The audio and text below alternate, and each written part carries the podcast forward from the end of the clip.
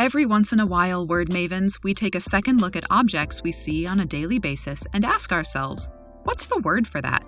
If you've ever wondered what the metal bit on the end of a pencil is called, today's word should provide some relief. The word of the day is ferrule, spelled F E R R U L E. Ferrule is a noun that means a ring or cap, usually of metal, put around the end of a post, cane, or the like to prevent splitting. Author Elizabeth Hand features ferrule in her fantasy romance novel Mortal Love, originally published in 2004.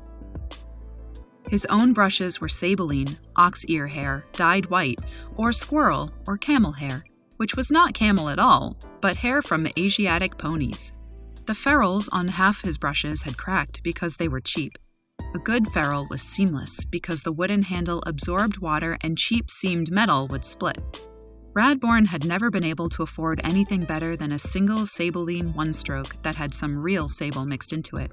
When the nickel plated ferrule finally broke, he'd repaired it with cotton strips, but it was practically useless now.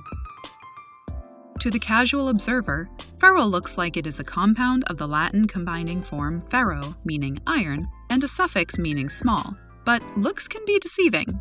In fact, ferrule is an alteration of English forms such as verul or virile, with a spelling change based simply on an association with the Latin form ferro.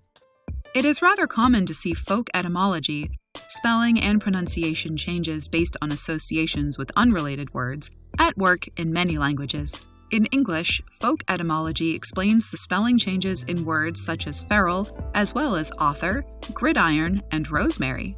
For author, originally spelled A U T O R, the H became part of the word because of the influence of Greek origin words such as authentic.